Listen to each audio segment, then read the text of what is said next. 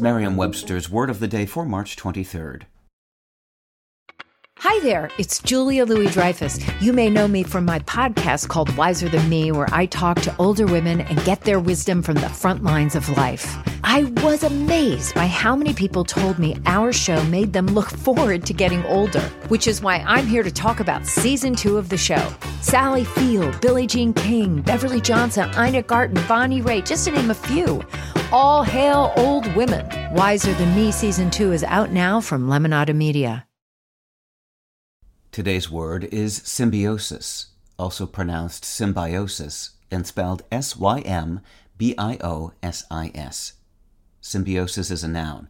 In the field of biology, symbiosis refers to the relationship between two different kinds of living things that live together and depend on each other.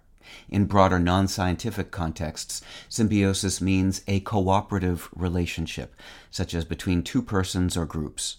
Here's the word used in a sentence from Popular Science by Sarah Kiley Watson.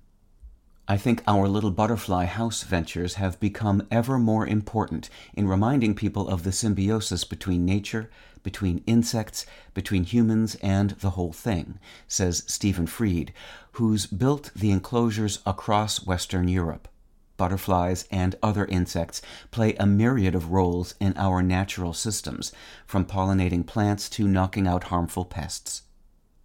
The word symbiosis was adopted by the scientific community in the late 1800s, coming ultimately via German from the Greek word symbiosis, meaning living together, companionship.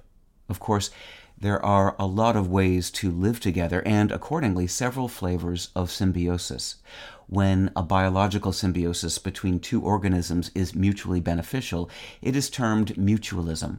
For example, oxpeckers are birds so named because they peck ticks off of infested cattle and wild mammals, a likely satisfying arrangement for both parties, and textbook mutualism. When one organism lives off another at the other's expense, however, as for one icky instance head lice do, it's called parasitism.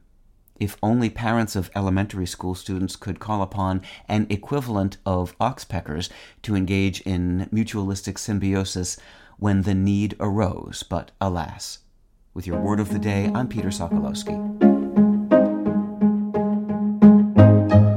Visit Merriam-Webster.com today for definitions, wordplay, and trending word lookups.